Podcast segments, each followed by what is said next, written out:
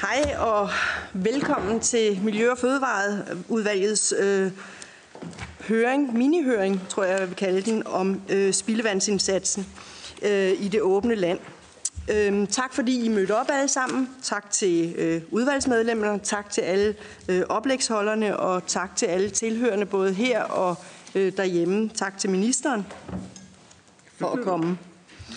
Det er faktisk en høring, som vi har set meget frem til her i udvalget. Spildevandsindsatsen i det åbne land er et vigtigt emne, som har betydning for vores vandmiljø, men også betydning for mange husejere. I udvalget har der været et ønske om at blive klogere på, hvornår kommunerne skal pålægge husejere at iværksætte spildevandsrensning, og hvordan reglerne konkret forvaltes i kommunerne, samt hvilken betydning det har for de husejere, der får et pålæg fra kommunen. Det spørgsmål håber vi selvfølgelig at få svar på i dag.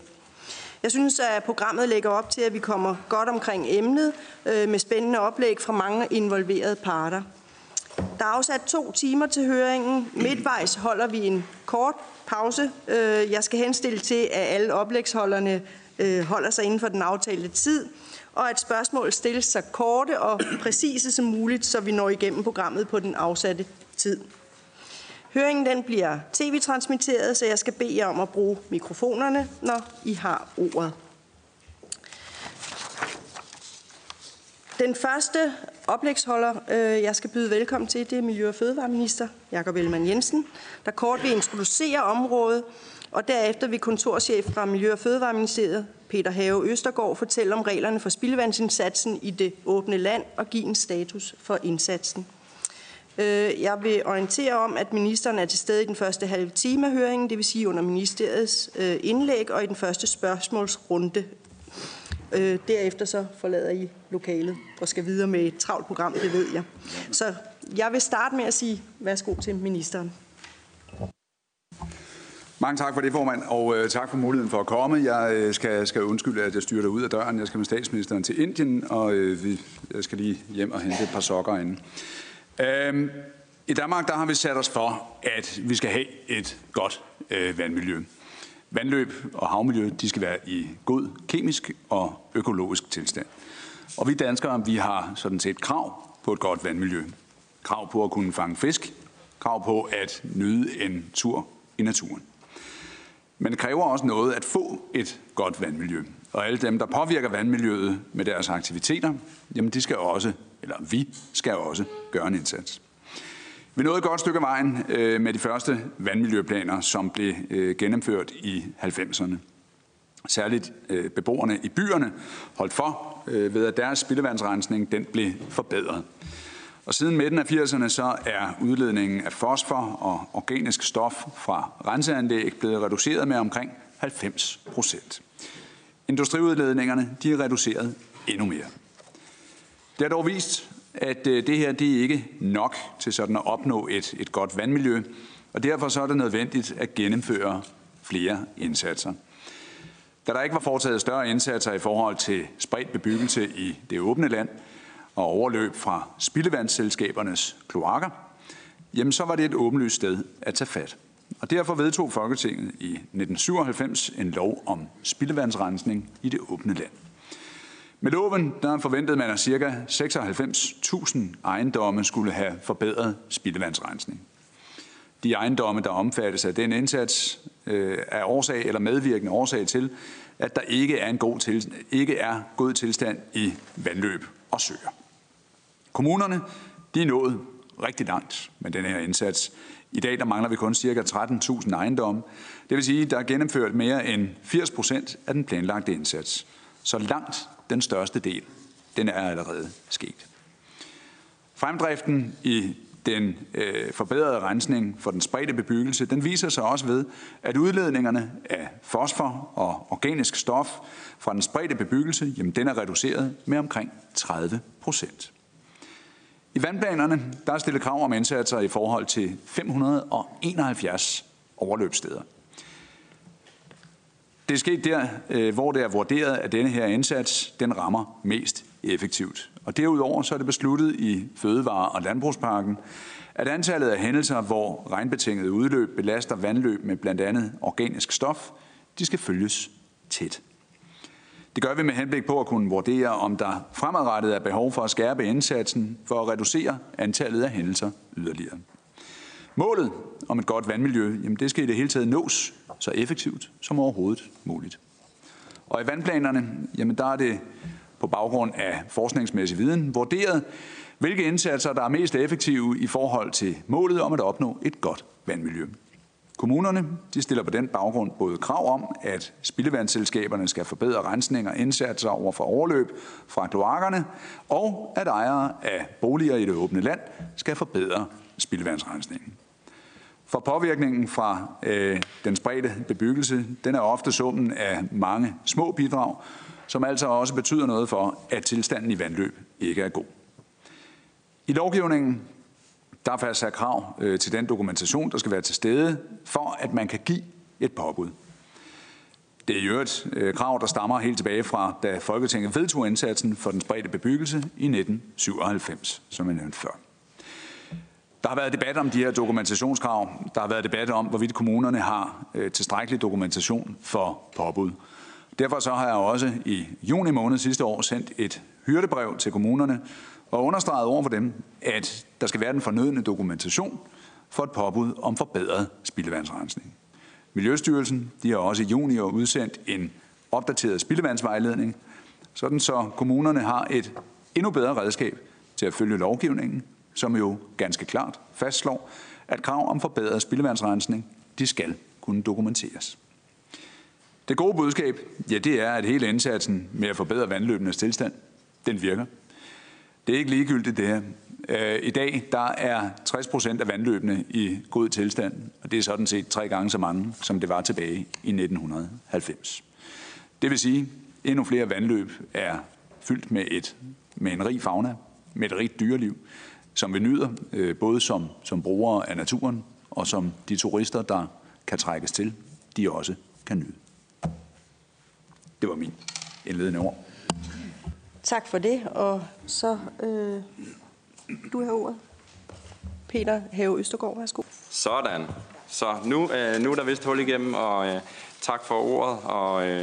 Og i virkeligheden, jeg vil nu sådan, som opfølgning på ministerens tale sige lidt om dels noget af det regelværk, vi taler om her. Ministeren var inde på, at vi har et regelsæt jo tilbage fra 97, som vi baserer de her påbud på.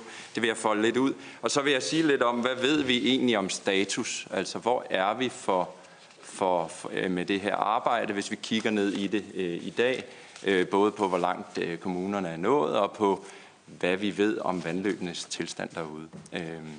Det vil jeg prøve at komme igennem, og så er der jo tid til spørgsmål bagefter. Ja, baggrunden har ministeren været inde på. Baggrunden for det her var jo, at vi i 90'erne havde vi jo vandmiljøplan. Efter vandmiljøplan 1, der kunne vi jo se, at der stadig ikke var god tilstand alle vegne. Og en af de væsentligste årsager til det var helt tydeligt, det var urenset spildevand. Og så vedtog man den her lov 325. Det behøver jeg ikke at gennemgå for jer. Det kender I alt til. Der havde man dengang en forventning om, at ca. 96.000 ejendomme skulle have forbedret spildevandsrensning. Det er justeret en lille smule senere, som følge af, at vi har justeret vandplanerne. Reglerne, hvis man går direkte til det, der i virkeligheden jo er bøffen i forhold til reglerne, jamen så har vi jo enten en spildevandsrensning, der kan ske ved lokalt forbedret rensning eller ved kloakering. Kommunerne de kan jo så påbyde den her kloakering, og det jeg bare har skrevet ind i den her slide, det er jo det, der i virkeligheden er, i mange af sagerne jo er hele emnet. Jamen det er jo, at de her 3 betingelser opfyldt for at kunne meddele et påbud. Dels altså ejendommens afløbsforhold og udledningen af den fastlagt. Det er nummer 1. Nummer 2, bidrager det til forurening af et nedstrømsliggende vandområde?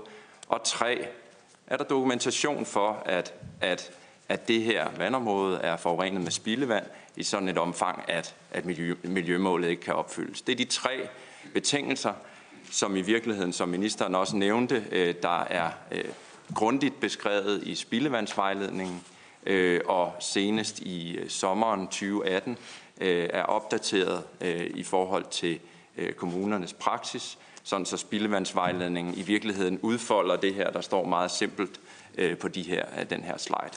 Nederst har jeg også nævnt kloakering, bare for at få det fuldstændig frem. Hvis man skal bore lidt ned i de her tre betingelser, så kan man sige det her med den første betingelse, at ejendommens afløbsforhold skal være fastlagt. Jamen, det har spildevandsvejledningen jo en rigtig grundig vejledning til. Kommunalbestyrelsen beslutter en metode. Det bør fremgå af BBR-registeret, hvordan afløbsforholdene er. Og derudover kan der anvendes forskellige kortmateriale og hydrauliske oplandskort osv. Og hvis der er tvivl, så bør det suppleres af en selvregistrering, så vi i virkeligheden får opdateret BBR. Og hvis der fortsat er tvivl, så kan det være nødvendigt med en konkret kortlægning. Det har vi også set i en række tilfælde, at man har gjort. Den anden betingelse, det er det her med, at ejendommen skal jo så bidrage til forurening, og det har der jo været en hel del retspraksis omkring igennem årene. Det er også beskrevet i spildevandsvejledningen, og konklusionen er, at i virkeligheden at det ikke er afgørende for et påbud, om bidraget af spildevand er stort eller lille, herunder om der er langt fra ejendommen til vandløbet. Det handler simpelthen om, at spildevandspåvirkningen, selv en lille spildevandspåvirkning, kan være betydende i forhold til vandløbets miljøtilstand. Så det er det, vi har med at gøre her. Og så det sidste, jamen, nu er det skrevet meget langt her, det behøver jeg ikke læse, men i virkeligheden, det var for ligesom at få den pointe med, at forurening af vandområdet, den skal jo være dokumenteret ved en bedømmelse af miljøkvaliteten i relation til målsætningen. Og det, der i praksis er tilfældet, der hvis man kigger i retspraksis, jamen så er det jo, at det er tilstrækkeligt, at vandområdeplanen siger, at et vandløb er spildevandspåvirket, så det er tilstrækkelig dokumentation til, at kommunen kan meddele et påbud. Der er altså ikke krav om, at man skal gennemføre målinger eller lignende. Der er henvist til en dom her, den springer vi videre fra, den kender mange af jer sikkert også.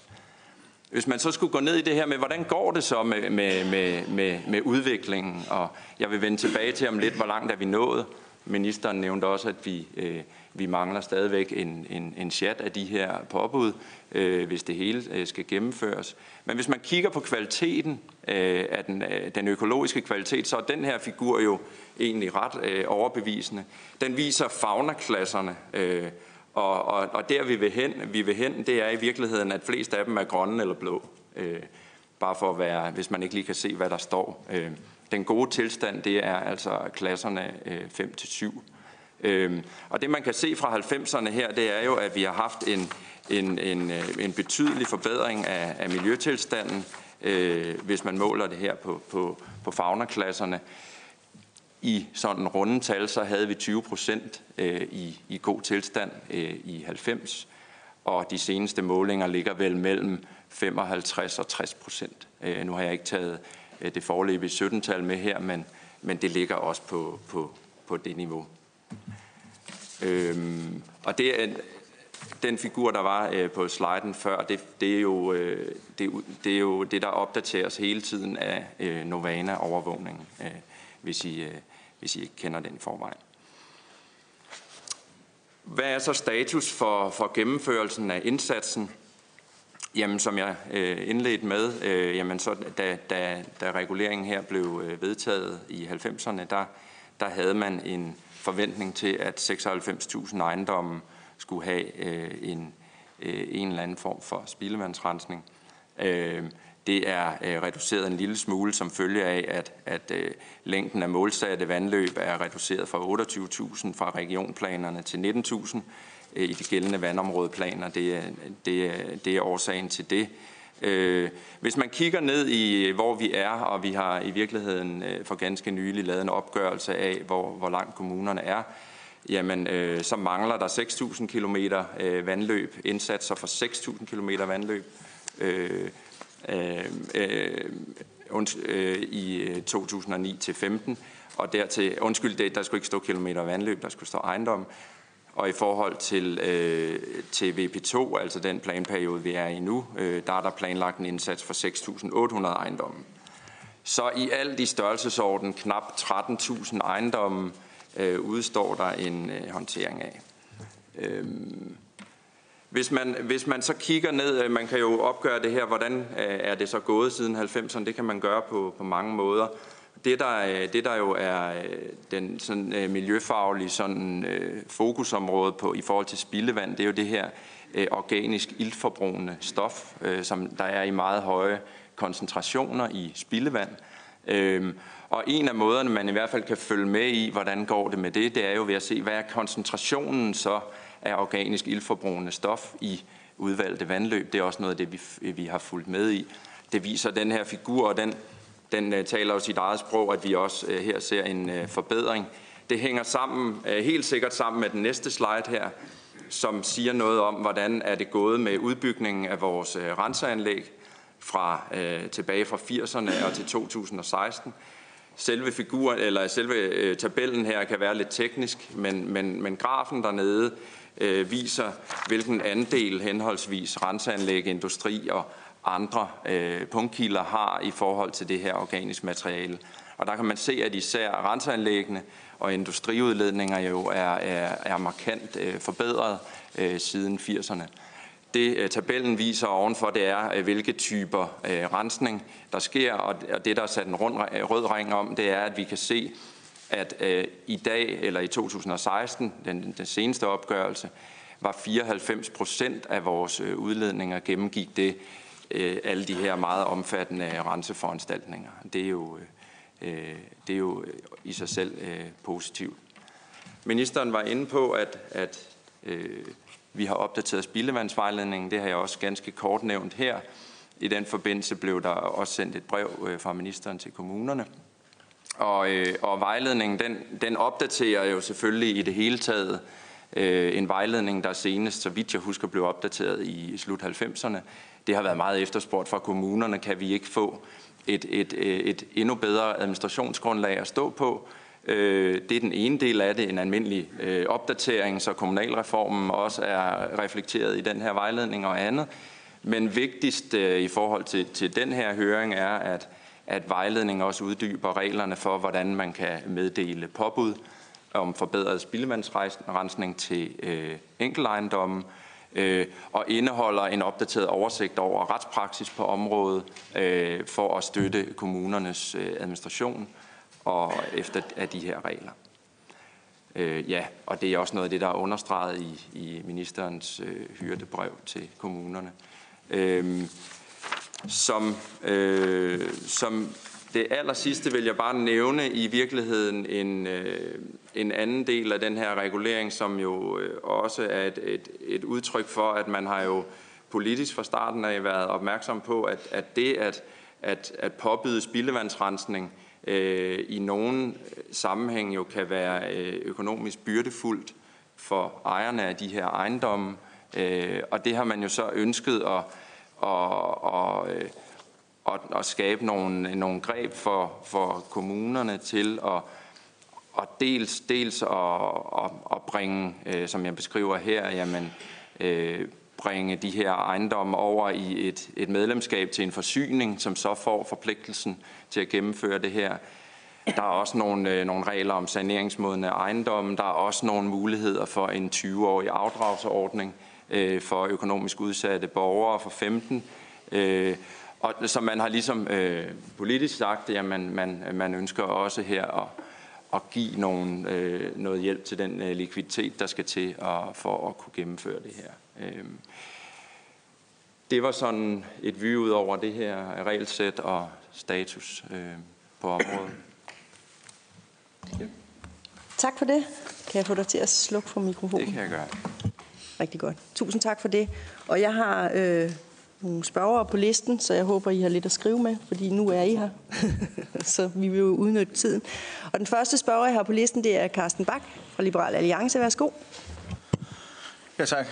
Både tak til ministeren og ministerens embedsmænd for at gennemgå lige sådan det overordnede i det her. Noget af det, jeg hæftede mig ved, det er det her med, at der jo reelt set ikke er noget bagatelniveau.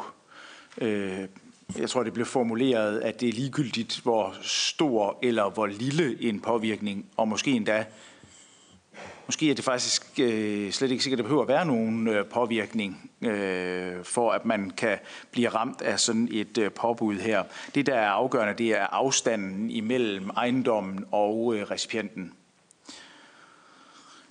Det forekommer jo mig en lille bitte smule besynderligt, men det er nu sådan engang reglerne er. Det er ikke det, der skal være mit spørgsmål. Mit spørgsmål skal egentlig være proportionalitet, om ikke ministeren eller måske embedsmændene lige hurtigt kan ridse reglerne op for proportionalitet i den her sammenhæng og inddrage både proportionalitet i forhold til, hvad er det for en familie, der er bosiddende på de pågældende ejendomme, om ikke det burde have en eller anden form for påvirkning af mulighederne for påbud, om der bor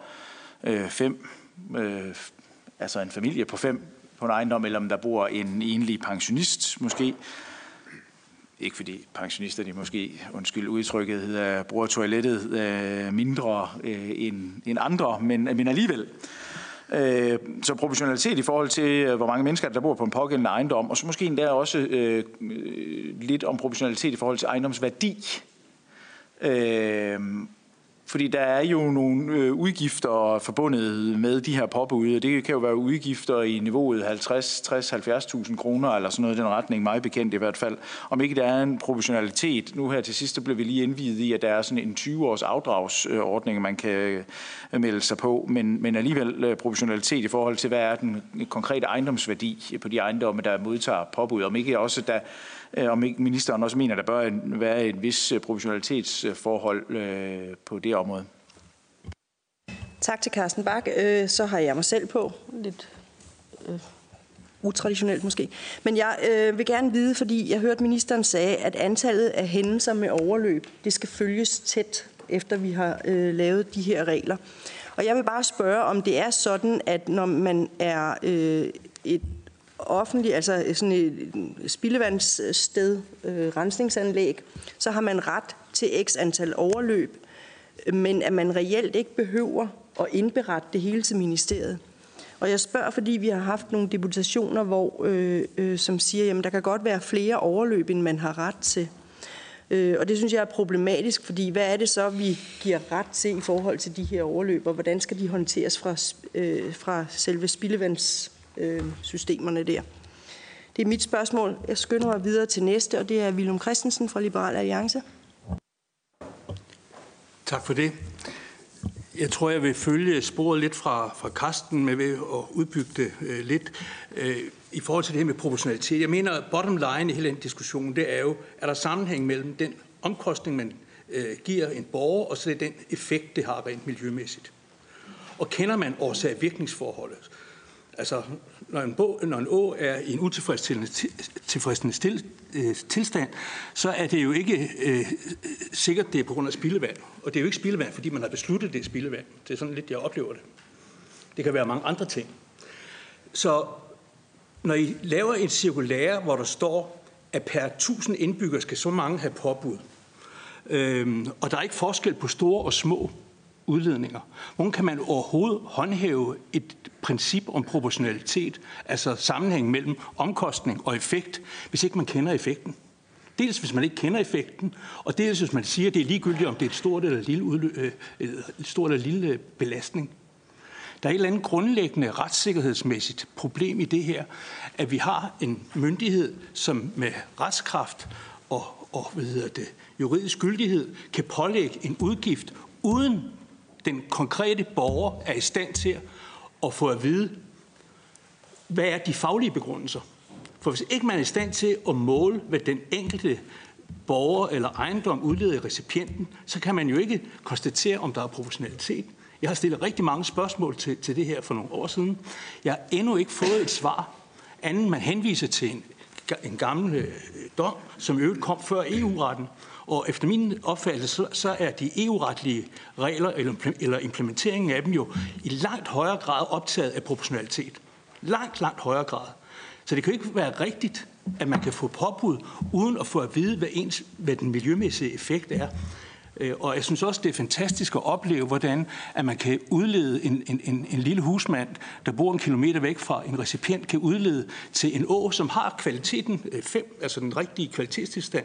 Men så er der en å 10 kilometer længere nede, der har kvaliteten 4, altså mål på de her smådyr.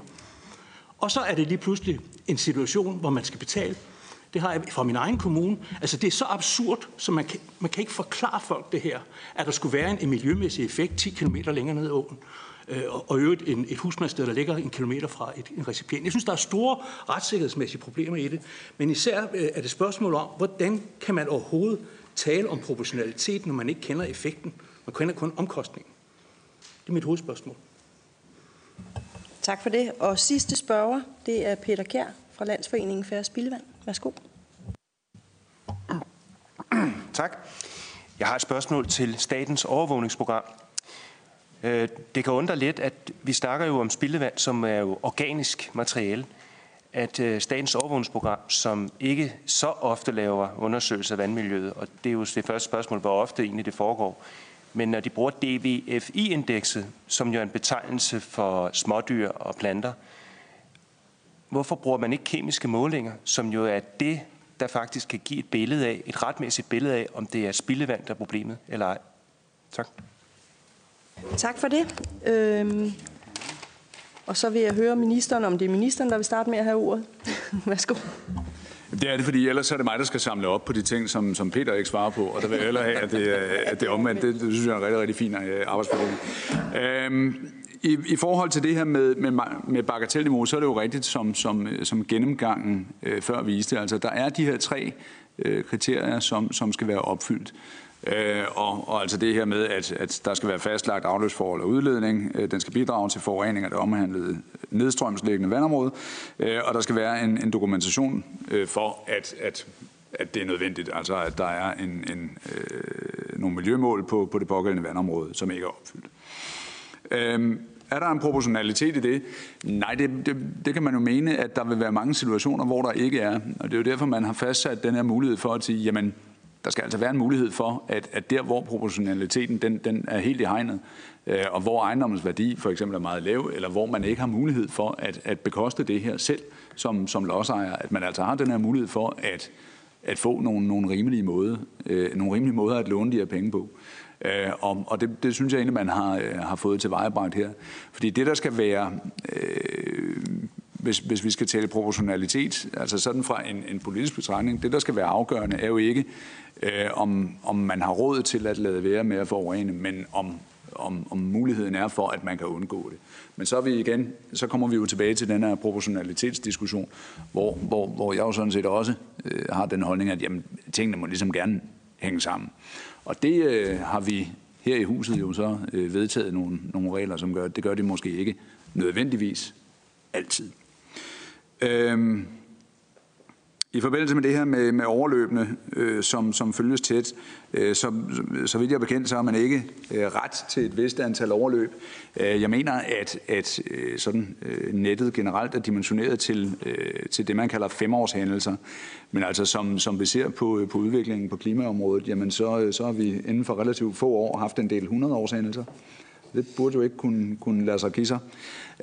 Men man må også bare konstatere, at hvis man skal udbygge hele systemet til at kunne håndtere alt, så bliver det dyrt. Så bliver rotterne, de bliver store, hvis de skal futte rundt dernede.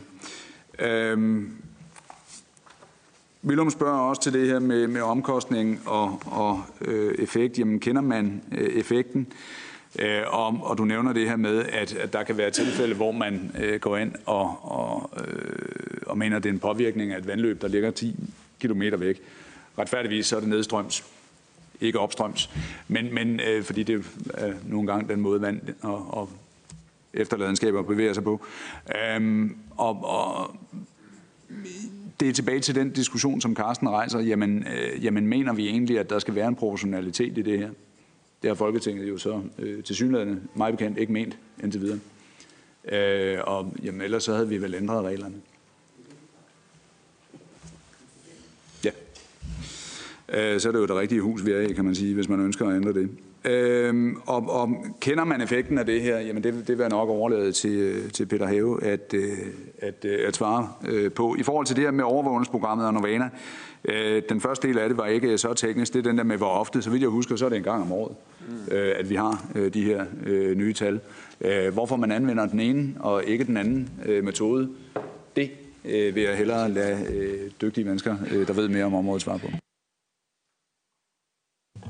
Ja, og i virkeligheden for at følge op på de to ting, ministeren nævner, det her med effekten og det med overvågningsprogrammet er i virkeligheden jo to sider af noget af det samme. Det vi ved fra Aarhus Universitet, der jo rådgiver os om miljøtilstanden i vandløbene, det er jo, at det vi kalder, uden at blive alt for teknisk, så DVFI-indekset, altså hvordan har smådyrene. Det er den bedste indikator, vi har på miljøtilstanden. Og det vi ved ved at bruge den indikator, det er, at vi også får en robusthed, fordi det er jo sådan, at de her smådyr, de påvirkes jo over tid. Hvor hvis man i stedet målte koncentrationen, så kan det være, at man havde en situation, hvor man havde nul koncentration af organisk stof, fordi der ikke er noget vand i drænene. Men i virkeligheden, så den koncentration, der er dagen efter, den spolerer, kan man sige, faunaindekset. Så man kan sige, det der er, altså fordi at vi ved jo, at det organiske materiale, det er der i nogle perioder i vandløbene af året, hvor der er vand i drænene for eksempel, og i andre perioder er det der ikke. Og derfor så kigger man, så når vi kigger på tilstanden i vandløbene, så kigger vi på DVFI-indekset, fordi vi ved, at smådyrene her er særligt følsomme over for mangel på ilt. Og det, der sker, når sådan noget organisk materiale kommer i vandløbet, det er, at det er iltforbrugende. Så de reagerer med det samme på det her spildevand. Og det får at sige, jamen, altså, hvorfor er det, vi overvåger på den måde, vi gør, netop på DVFI? Det er for at få det lange tidsperspektiv, hvor vi ikke kigger på enkelt klimahændelser, men vi kigger i virkeligheden på miljøtilstanden i det hele taget. Og det får også at pege tilbage på effekten, fordi ved at bruge den indikator, så har vi måske en mere robust indikator på, om vandløbet er spildevandspåvirket eller ej, end målinger, konkrete målinger. Hvis det kunne være et bud på et svar på det her med effekten. Og når det så er sagt, så en yderligere bemærkning. Vi ved, at spildevand har en koncentration på måske 300 milligram organisk materiale, hvor de helt små vandløb skal ned på en koncentration på omkring 1 milligram. Så man kan sige, at det siger noget om, hvor stor en påvirkning der er tale om her fra spildevandet. Ja. Tak for det. Jeg har én spørger, som jeg lige giver ordet, fordi han ikke tog ordet i første omgang, og det er Christian Pold, fordi jeg ved, at ministeren skal ud af døren. Så Christian Pold, hurtigt og klart. Skal jeg gøre det klart og hurtigt? Jeg blev nysgerrig i forlængelse af Peter Kjærs spørgsmål, fordi det lyder lidt som om, at det vi har med den her biologiske indikator er en slags status, der kan sige noget om den generelle tilstand, men pointen var måske netop, at vi kunne lave en form for kildesporing ved også at måle på nogle kemiske elementer, og det vil jeg da godt have en kommentar til. Tak for det. Værsgo. Ja, altså det er jo klart, at altså jo mere viden man fik, vil man jo kunne have en yderligere kildesporing. Det man gør i dag, det er, at man i virkeligheden kigger på vandløbets fysiske forhold. Så kigger man, jamen er de fysiske forhold sådan, at vandløbet kan komme i god tilstand? Og så kigger man på det her faunaindeks. Og så kunne man ved siden af det kigge på kemi. Noget af det, som vi er ved at forberede forud for næste planperiode, er nogle nye indeks, som blandt andet vil kunne det. Så det er bestemt noget, som universiteterne også kigger på. Tak for det, og tak til ministeren og Peter Hauge Østergaard for besvarelse af de spørgsmål, der nu engang var. Og god tur til Indien. Tak.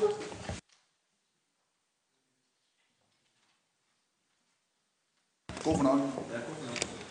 Den næste, jeg så vil give ordet til, det er næstformand i foreningen Færre Spildevand, Peter Kjær, som vil fortælle om de udfordringer, som de oplever med spildevandsindsatsen.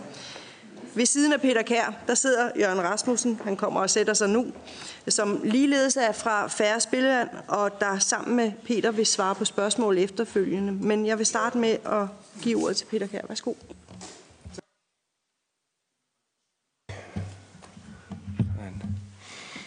Ja, jeg kan jo starte med lige at præsentere Færre Spildevand.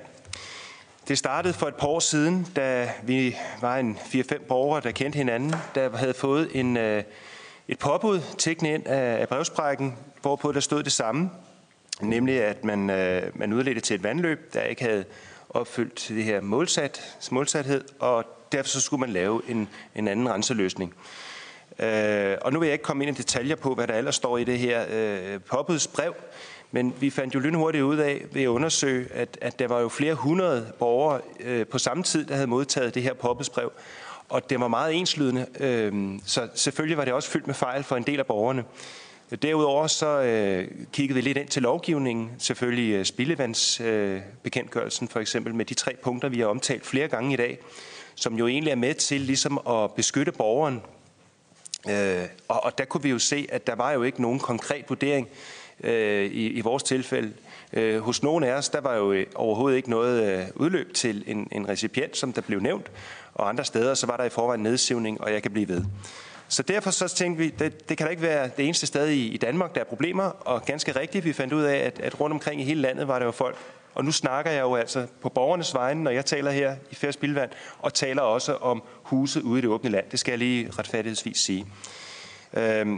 Men i hvert fald, så dannede vi så den her Færre Spildevand, og det var jo en god ting, fordi der var der rigtig mange, der stod sammen. Der er rigtig mange tusinder af familier, der i de her år bliver ramt af påbud. Og for nogen, der lever i kanten, der betyder det jo næsten mellem, om de må gå fra hus og hjem. Nogle steder i Danmark, der er ejendomsværdien, eller husværdien, hvis I skal sælge huset på en 300.000 kroner. Og så kan man jo godt se, at sådan 100.000 kroner oveni, det gør, at man hverken kan sælge til eller fra, eller noget som helst. Jeg skal ikke sige, at de 4 milliarder, der er blevet brugt cirka ude i det åbne land på at lave spilderensningsløsninger, at det ikke har båret frugt nogen steder. Men er vandmiljøet blevet forbedret, som det skulle alle steder? Det kan man godt se spørgsmålstegn til. For det helt grundlæggende, og det er også det, vi har bygget vores forening på, det er jo, at vi skal kære os om vores miljø, og at vandløbene har det godt. Men nu er ministeren jo desværre gået. Det, der havde været virkelig interessant at kunne komme videre med, det var jo, hvordan skal vi lave en overvågning af vores vandløb i fremtiden? Da amterne blev nedlagt, der var jo næsten 1000 målestationer, der samtidig røg svinget, og der er kun et par hundrede tilbage. Man måler slet ikke for spildevand. Der har vi jo lige fået en klar indrømmelse på. Vi måler jo sådan set kun på, om ildforbruget via smådyr og planter, men ikke via kemiske målinger. Og det kan altså være mange andre ting, der gør, at vandløbet ikke har opnået god økologisk tilstand. Det kan være de fysiske rammer, som der også blev nævnt, men det kan altså også for eksempel være okker, som i den sønderjyske marsk, hvor der er lange lige vandløb. Det kan være 1000 andre ting, end det behøver at være spildevand, der er årsagen til det.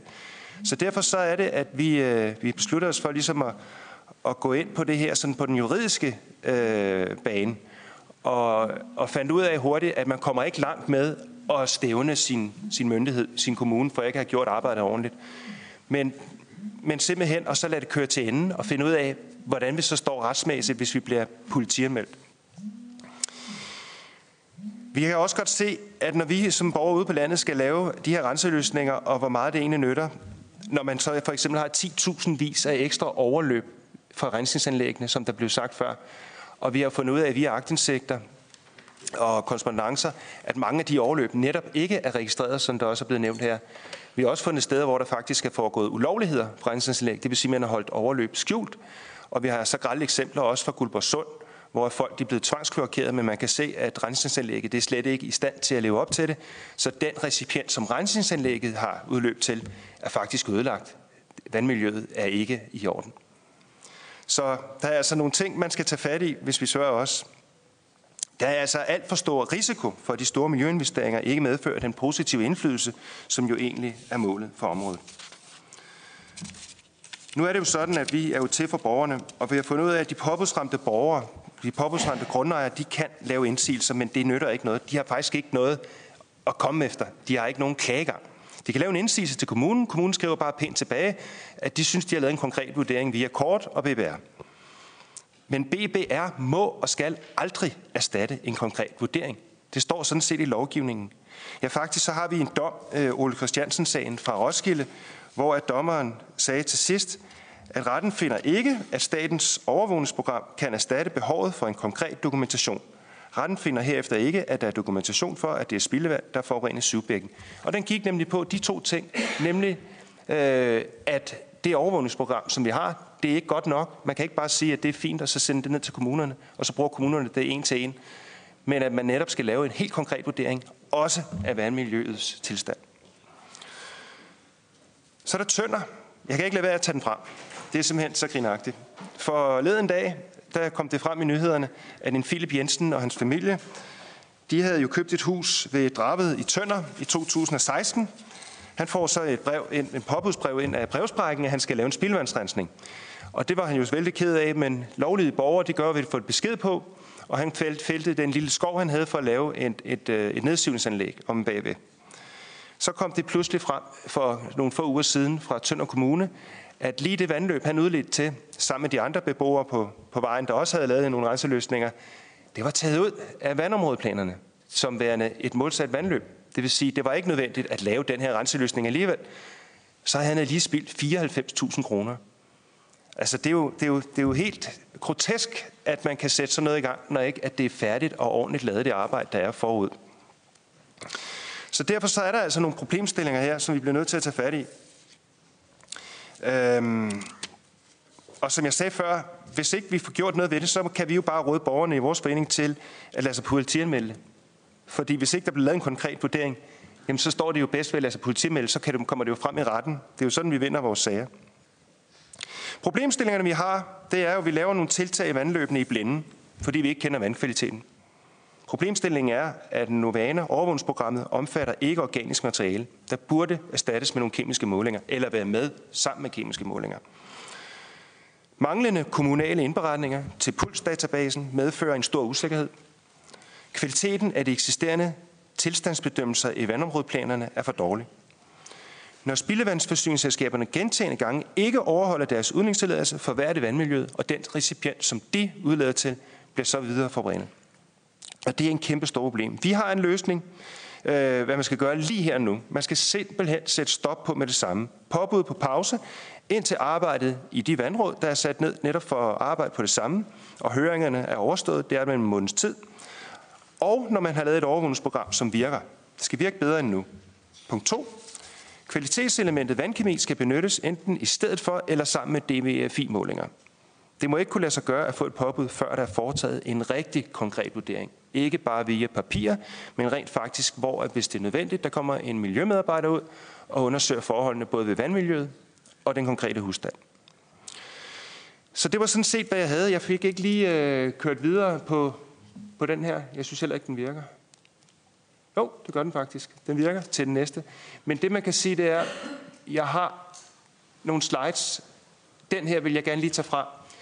Der kan vi se, at rensningsanlæg og regnbetinget udløb, deres samlede bidrag til kvælstof, både i procent og i tons totalen, er på 71% eller 5.000 tons totalen.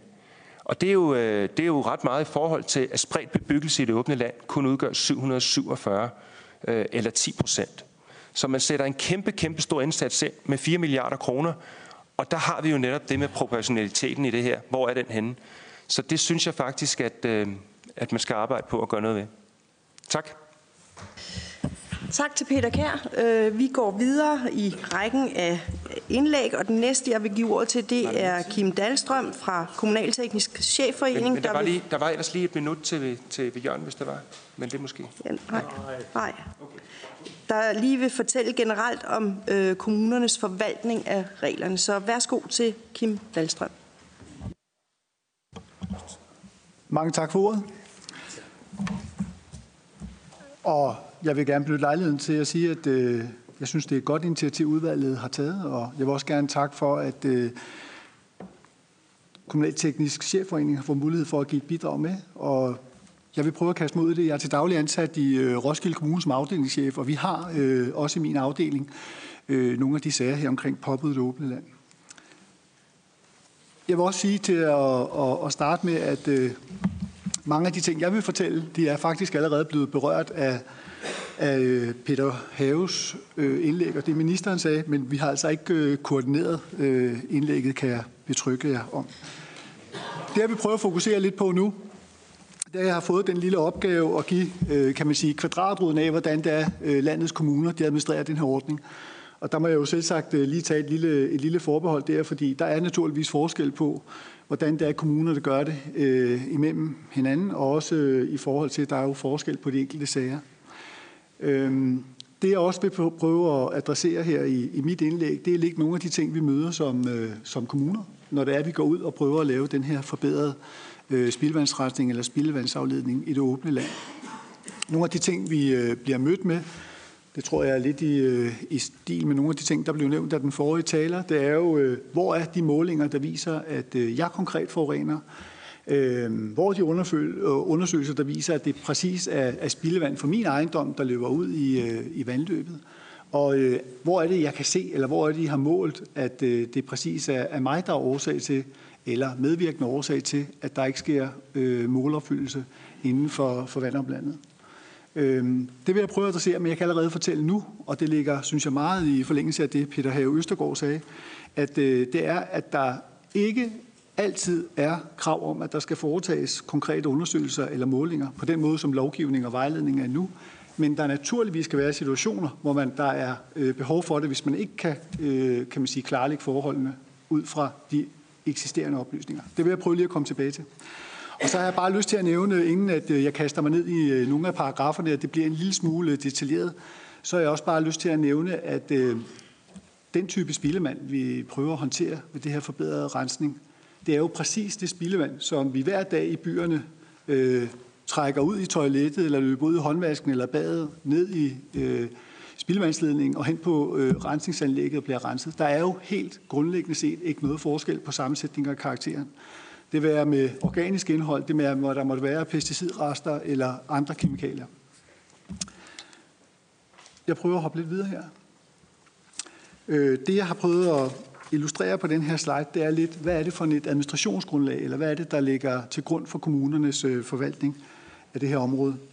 Og det, jeg har prøvet at liste herop, det er lidt sjovt, man ikke kan pege på selve overheden med den, der forsvinder det. Men det, der i hvert fald er listet derop, det er jo, at det er i virkeligheden vandramme, EU's vandrammedirektiv, og som er implementeret i dansk lovgivning ved vandplanerne. Så er det det, der hedder indsatsbekendtgørelsen, og så er det det, der hedder spildevandsbekendtgørelsen, og så også den, som Peter Østergaard omtalte, den nye, den er fra 18, den lille krabat her, der er vejledning i forhold til spildevand. Det er det, kommunerne bruger. Og når vi taler om det her med at lave forbedret spildevandsrensning, det synes jeg også ministeren betonede, så er det jo ikke en opgave, hvor der er kommunerne, de har valgfrihed. Det er ikke noget med, at de kan vælge, hvorvidt de vil gøre det eller ej. Det er sådan set skrevet i bekendtgørelsen for indsatsprogrammer, som jeg har prøvet at markere med blåt op på overheden, at det er kommunen, der skal sikre, at der sker en gennemførsel af forbedret spildevandsrensning i ukloakerede ejendomme, altså det vi taler om her, ejendommen i det åbne land. Og ikke nok med det, det er faktisk lavet relativt præcist for kommunerne, for jeg har givet et eksempel fra den kommune, hvor jeg er ansat i, og der kan man se op, hvis vi taler om Roskilde Kommune, så var der på daværende tidspunkt krav om, at der skulle gennemføres, og der står op indmarkeret med rødt, at der minimum skulle gennemføres en forbedret spildevandsrensning meget præcist på 453 ejendomme. Og der vil jeg bare lige lave en lille sløjfe og sige, at i Roskilde, der har vi sådan set gennemført den indsats. Vi har en lille håndfuld sager tilbage, to måske, og nogle af dem det er fordi de har haft et forventet længere forløb, blandt andet på grund af nogle af dem har været retssager. Jeg vil hoppe lidt videre her. Det er jo sådan her, at hvis vi skal opfylde det mål, som vi blev pålagt i forhold til lovgivning og lave den her forbedrede spildevandsrensning, så er det sådan her, at der er jo den mulighed for, at den enkelte grundejer kan lave de her forbedrede rensningsforanstaltninger af frivillighedens vej. Der må vi jo erkende, at det ikke er det, der er sket i noget nævneværdigt omfang. Og når det ikke sker, og kommunerne har den her pligt til at gennemføre indsatsen for at opnå den her gode tilstand i vandløbene og vandområderne, så er det den måde, man gør det på, det er at bruge det, der hedder spildevandsbekendtgørelsen paragraf 35, hvor man kan meddele et påbud, altså hvor man påbyder, at man skal gennemføre den her rensning. Der var vi lidt inde på de tre punkter, som også igen Peter Hauge gennemgik, men jeg har lige prøvet at måske gå et lille spadestik dybere i gennemgangen af det.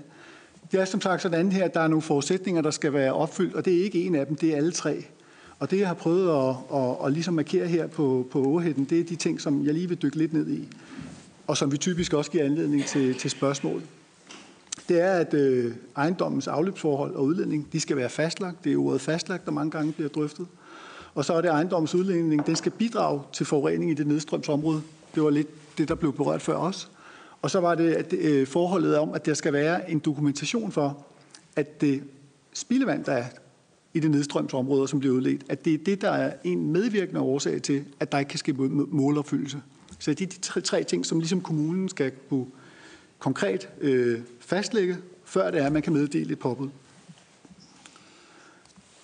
Kommunerne har kun én interesse, når vi gør det her. Det er selvfølgelig at følge lovgivningen, og også at gøre det i en god dialog med de borgere, som der nu engang er i de respektive kommuner. Der er altså ikke nogen kommuner, der har nogen interesse i at gøre det her på en måde, hvor det ikke er ordentligt, og det følger lovgivningen.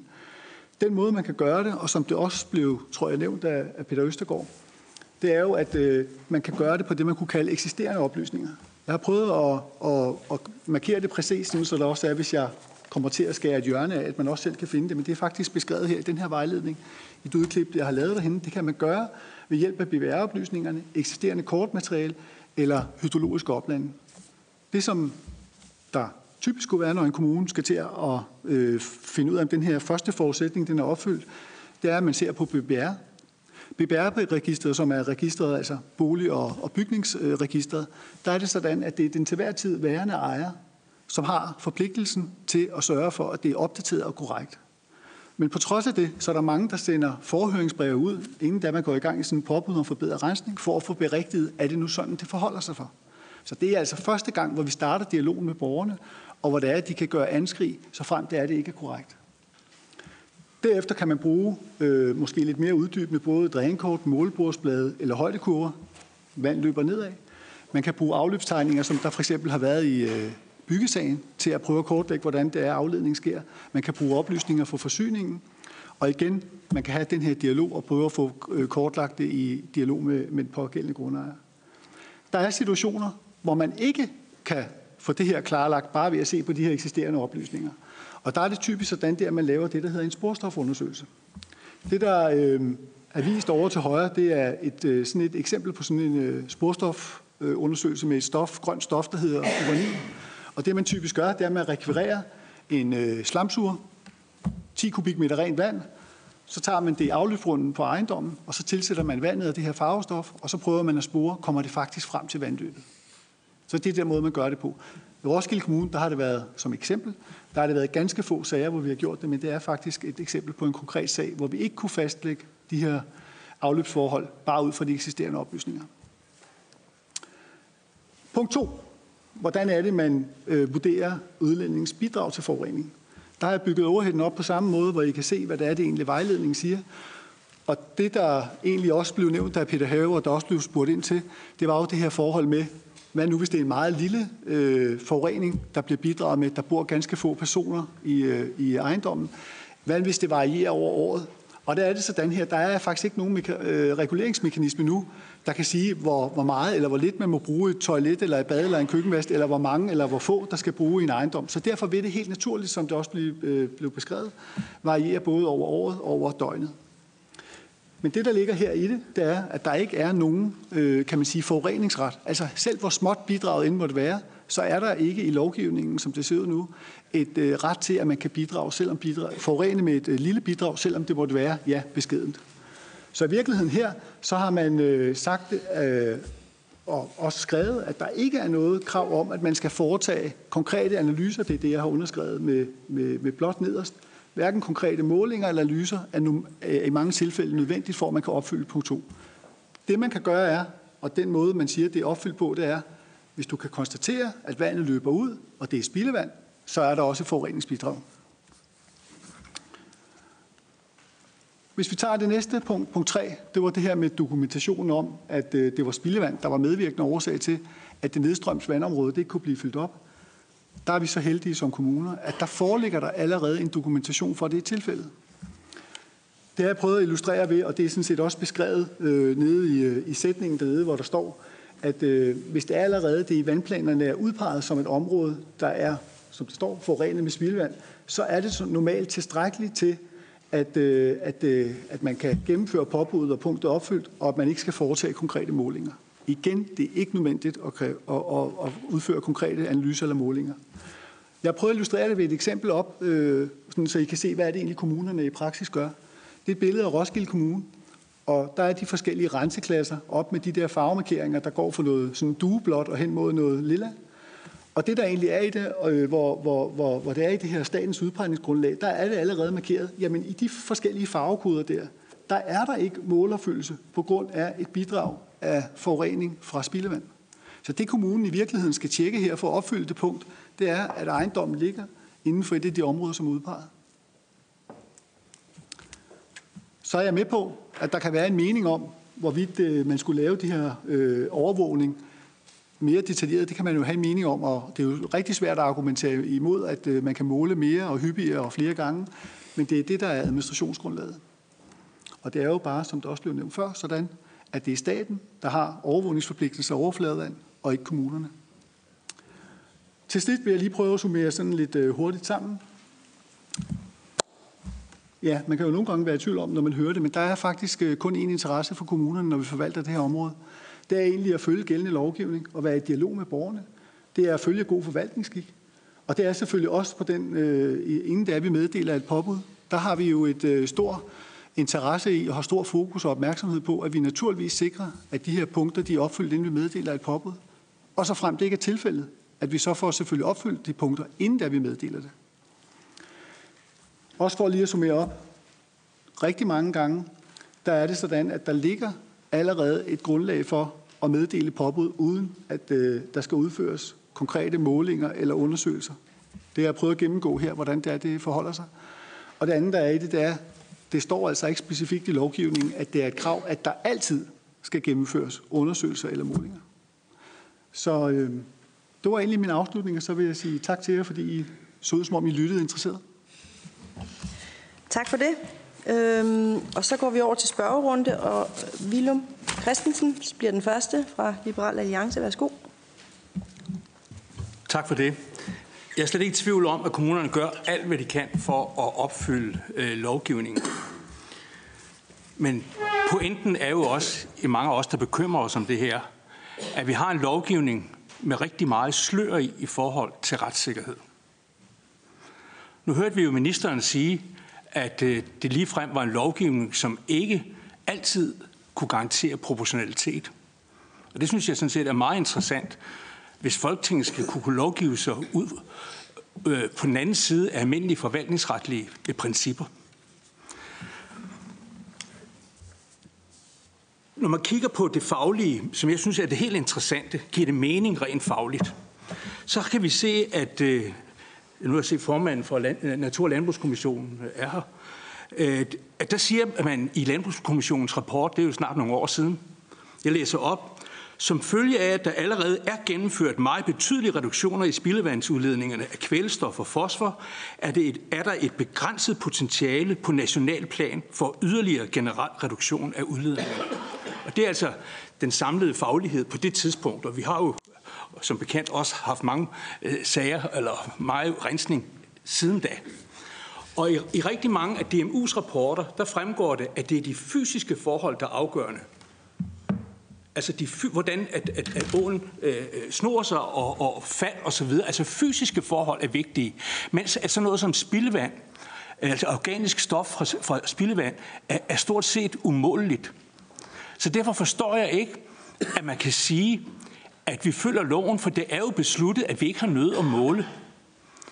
Hvor er det besluttet? Som jeg ser det, så henviser man til en dom, som er forældet, fordi den kom på et tidspunkt, hvor EU-retten ikke var gældende. Og så, hvis man går ned i præmisserne for den dom, så kan man se, at det handler om en sø proppet med fosfor lige uden for nogle ejendomme. Og man siger endda i dommens præmisser, at fordi borgerne ikke gjorde gældende, at de ønskede en måling, at de lod sig besnakke med, at det var godt nok med standardiserede, altså man har sådan nogle standarder for udledninger, så sagde man, at det ikke var nødvendigt at måle. Jamen der havde man så også lavet en miljøundersøgelse. Der var en fyldt med fosfor, og så laver man en stikprøve, der kommer fosfor ud for de her ejendomme. Altså er betingelserne opfyldt, ja. Men det er jo ikke at sammenligne med et vandløb. Det er jo ikke at sammenligne med et vandløb, hvor der er meget lidt påvirkning fra de organiske stoffer. Det er derfor, hvis man i lovgivningen henviser til en dom for at forstå, hvad det betyder, om man skal måle eller ej, og den doms præmisser er helt i hegnet, så kan jeg godt forstå, at I kommer til at administrere forkert. Fordi det er ikke rigtigt. Så vi også med Roskilde-dommen. Man skal altså kunne dokumentere. Så jeg mener, der er en diskrepans i den måde, og det er også det, selvfølgelig ministeren siger, at han rigtig mener, at proportionalitet måske altid er gældende. Der er simpelthen en systemfejl i den her lov i forhold til den retssikkerhed, man normalt vil have som borger, at kommunen skal oplyse, de har oplysningspligten, altså officielt princippet, og der skal være proportionalitet. Ingen af tingene er opfyldt her.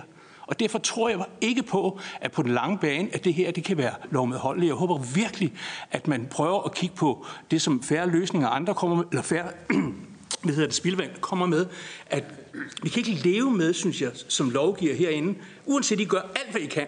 Det er jeg slet ikke i tvivl om, at så mange mennesker i et retssamfund ikke kan få at vide, hvad det forvaltningsretlige grundlag er for et påbud, og dermed en omkostning. Og efter det længere indlæg uden så mange spørgsmål, så vil jeg give ordet til Carsten Bach fra Liberal Alliance. Værsgo. Ja, tak. Så vil jeg prøve at stille nogle spørgsmål måske i stedet for. I første omgang egentlig både til KTC og til Færre Spildevand. Kim, du var så venlig faktisk måske lidt at svare på mit spørgsmål i dit indlæg, det her med forskel imellem forvaltning fra kommune til kommune. Jeg godt tænke mig, du egentlig måske, hvis det kan lade sig gøre kort, kan man sige, kan prøve at beskrive den forskel, der er fra kommune til kommune landet over i forvaltningen af det her, eller hvad I måske inden for KTC har en eller anden form for erfaring med, og det samme til Færre Spildevand, til enten Jørgen eller til Peter, om I og jeres medlemmer oplever en forskel i retsstillingen også for beboerne fra kommune til kommune, og måske endda detaljeret, altså hvis man kan lige detaljere det en smule mere, om der er forskel på borgernes retsstilling inden for den samme kommune, alt afhængig af, om man ligger inden for eller uden for et, kloakopland, tror jeg det hedder.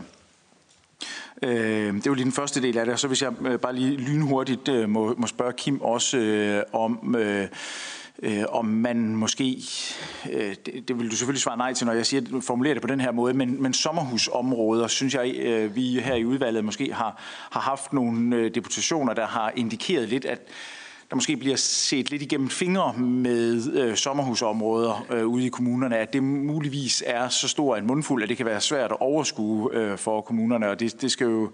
Nu er det fra min side formuleret en lille smule negativt, men som jeg ser det, så er der måske lidt større fokus på enkeltudlederen, altså den enkelte ejendom i åben land, og at sommerhusområderne måske nogle gange bliver overset en lille smule i kommunernes forvaltning. Hvis du kan sætte et på det, så vil jeg sætte pris på det også. Tak for det. Jeg har selv et kort spørgsmål, inden Christian Pold får ordet, og det er til dig, Kim. Det er, du sagde noget om forsyningens oplysninger om tanktømning. Kan du uddybe, hvad det er, hvilke oplysninger det er, man får, og hvordan, hvad det er, man bruger dem til? Og Christian Pold, Alternativ. Jeg sidder og tænker på, at sådan som jeg forstår Kim Dahlstrøms oplæg, og det er måske bare et spørgsmål til at bekræfte eller uddybe det, at rigtig forstået, at den måde, man har indrettet lovgivningen på, er, at man anlægger en gennemsnitsbetragtning på nogle områder. Og at man i virkeligheden bruger det som en slags retsgrundlag til at gå ind og lave de her påbud. Og at hvis man ikke tog den tilgang, så bliver man jo nødt til at gå ind ved hver enkelt udledning og netop lave langt flere undersøgelser, og det der vil blive meget dyrere ud fra sådan en samfundsøkonomisk tilgang. Er det rigtigt forstået, at det er sådan, man måske har indrettet lovgivningen? Tak for det. Jeg tror, vi starter med at give ordet til Peter Kjær. Værsgo. Jeg vil lige starte med Carsten. Du spurgte omkring det her med de forskelle, der er i kommunernes retskrav osv. Jeg ved ikke, om det er det, du tænker på med hensyn til kloaktvang. Altså, der er jo både kloaktvang og forbedret spildevandsrensning. Det er lidt den samme problemstilling for borgerne, fordi det koster omkring 100.000 kroner at få lavet en løsning. Men rettighederne for borgerne er vidt forskellige. Det er rigtigt. Altså, hvis du for eksempel får et påbud om at lave din egen lille renseløsning ude i det åbne land, så kan du selvfølgelig lave en indsigelse, men du kan også bare lade være, kan man sige, og så står man lige pludselig med en politimeldelse, og så ender man i retssagen, så kan man forsvare sig selv der. Men hvis man er tvunget ud i kloak op land, hvor at et forsyningsselskab har fundet på at lave kilometerlange pumpeledninger ud til nogle få husstande ude i det hinsides, og fundet på, at det er sådan, at du skal tilsluttes, så kan du ikke gøre noget. Der er simpelthen ingen, du kan ikke lave, der er ikke nogen retskrav for den borger. Så på den måde, det ser vi også, specielt i Ringsted har det været et stort problem, og Guldborgsund Kommune, der lavede de vist nok op imod 3.000 tvangsklorkeringer, hvor borgerne ikke havde nogen indsigelse. Og jeg nævnte også før, hvordan det gik med hensyn til vandmiljøet, fordi at rensningsanlægget ikke var bygget til det. Så er der forskel. Så er det det her med one size fits all, som jeg fornemmer, det er, der foregår. Det er lige præcis det, der er problemstillingen. Og det, vi alle sammen skal kære meget om, det er jo vandmiljøet. Altså, det er jo det hele handler om. Det skal vi huske på. Mange gange så går snakken kun omkring forvaltningen og hvordan man skal få det til at fungere ude i kommunerne. Men det er et kæmpestort problem, at både det her med de her dokumentationskrav, og så også hvordan man forvalter det i kommunerne med hensyn til selve vandmiljøet, at det bliver lavet fra skrivebord, og så bliver kørt ud, og så prøver I at forvalte det så godt som muligt. Og jeg vil ikke slå på kommunerne. Tværtimod, det er jo bare et ansvar, I skal påtage jer. Det er jo fået at vide, det er fået slået i hovedet med. Men det gik nu bedre dengang, vi havde amterne. For dels så var der jo 1000 steder, hvor man målte vandløbene i stedet for 200 nu. Og der var jo altså nogen ude med gummistøvler på konstant. Og det er helt forkert det, som miljøministeren han sagde før med, at det er en gang om året. Der bliver lavet en indberetning, I får nogle tilbagemeldinger en gang om året. Men der går altså flere steder 10 år imellem, at vandløbene bliver undersøgt. Det har vi i hvert fald mange eksempler på.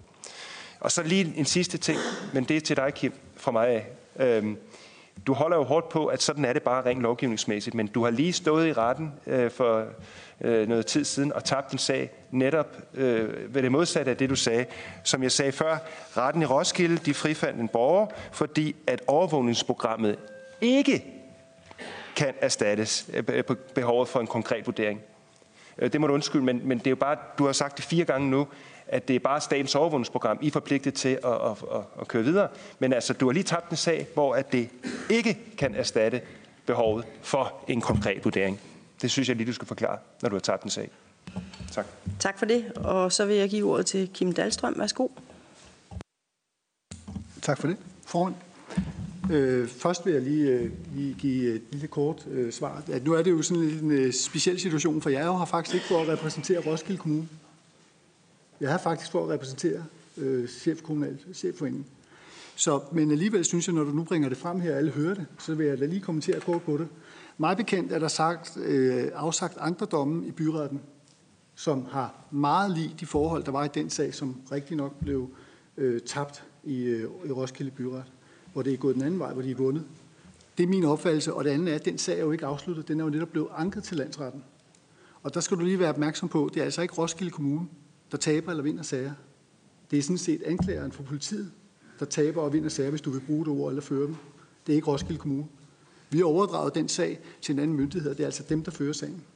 Det var bare lige en præcisering på det. Så vil jeg prøve at svare på de spørgsmål. som der blev stillet. Jeg beklager, hvis jeg ikke... nu har I hjulpet mig på vej, hvis jeg ikke helt svarer på det eller forstod det, men jeg tror, jeg vil tillade mig at gøre i den rækkefølge, hvor jeg tror, jeg bedst forstod det. Altså, Pia, du stillede et meget konkret spørgsmål i forhold til den planche, jeg havde omkring samletanke. Og jeg tror, at det, der ligger i den korteste forklaring på det, det er at sige, at hvis der er en samletank, og der er en tømningsordning med forsyningsselskabet, så er der jo de facto ikke nogen udledning derfra. Så er det jo alt det, der bliver produceret af spildevand, det bliver samlet op, og så kommer der en slamsuger og tømmer det med en eller anden frekvens, og så er der jo per definition ikke udledning. Det vil sige, at der er jo ikke grundlag for at lave et påbud i sådan en situation. Så vil jeg prøve at svare på det, som jeg forstod dit spørgsmål, Christian.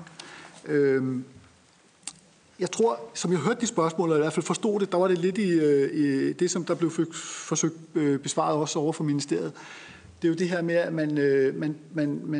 man måler ikke på det konkrete lille bidrag, fordi det er rigtig svært at gøre det, fordi det varierer over tid. Hvor mange er der i huset? Er det sommer eller vinter? Bliver der badet? Bliver der ikke badet? Hvor mange personer er der? Der er rigtig mange. Hvor stor er drænstrækningen? Hvor højt står det øverste drænvand i forhold til, hvor meget der kommer ud til vandløbet? Så det vil variere over tid. Det vil faktisk være rigtig vanskeligt efter min opfattelse at gøre det. Så jeg tror, at man bruger, ligesom når man har det, der hedder personekvivalenter, så har man jo en god viden om, hvad er det, der produceres i gennemsnit per person. Og det er også derfor, det er jo meget lige det spildevand, der kommer fra ejendommen, der ligger i det åbne land, svarende til, der kommer fra et parcelhus i byzonen, ikke? Så det er i hvert fald den måde, jeg forstod det. Nu må du spørge igen, hvis det er, at det ikke var korrekt. Så var der spørgsmålet omkring for dig, Carsten, i forhold til det her med, om jeg kunne give lidt om, hvordan det er, at kommunerne forvalter meget på tværs. Altså, det er jo ikke sådan, at jeg sidder her i dag, så har vi lavet en stor undersøgelse, hvor vi har prøvet at gøre det op på en række punkter. Men jeg tror, jeg har ramt en stor andel af kommunerne, hvordan de som tværsnit gør det. Men igen, der er store... Der kan være variationer, både blandt kommunerne og også på den enkelte sag. Så jeg tror ikke, jeg kan komme det nærmere end det. Så var der spørgsmålet omkring sommerhus. Om der blev gjort forskel på det, blev der spurgt om. Om der var nogen forskel. Det har jeg også rigtig svært ved at se, om der skulle være grundlag for at gøre en stor forskelsbehandling, fordi det er jo lovgivningen, der definerer, hvordan man gør det. Og jeg kan bare nævne, at i Roskilde Kommune, som jeg bedst kan give et mere præcist svar på, der mener jeg ikke, at vi har givet nogen påbud til sommerhus.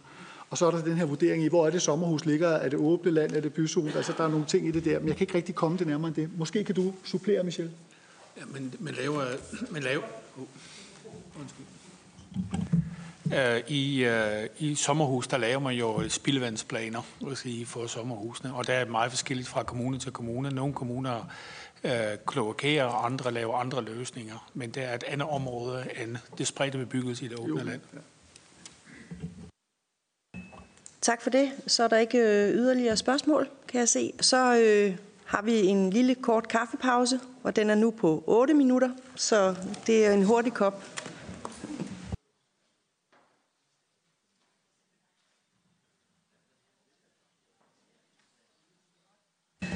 Jamen, velkommen tilbage. Det var da rart at få en halv kop kaffe, om ikke andet. Det gik lidt hurtigt, men sådan er det. Vi starter igen, og jeg vil gerne starte med at give ordet til teknik- og udviklingsdirektør i Kalundborg Kommune, Michael van der Linden, der vil fortælle om kommunernes erfaring med spildevandsindsatsen i det åbne land. Værsgo. Tak for ordet, og tak for at være i huset, hvor vi tit får noget at vide omkring, at kommunen ikke laver helt op til lovgivning på visse områder. Men jeg kan høre, at her er der en anerkendelse af, at kommunen laver op til lovgivning i deres praksis, så tak for det. Kalundborg Kommune er jo også en kommune, der har en hel del spredt bebyggelse i det åbne land.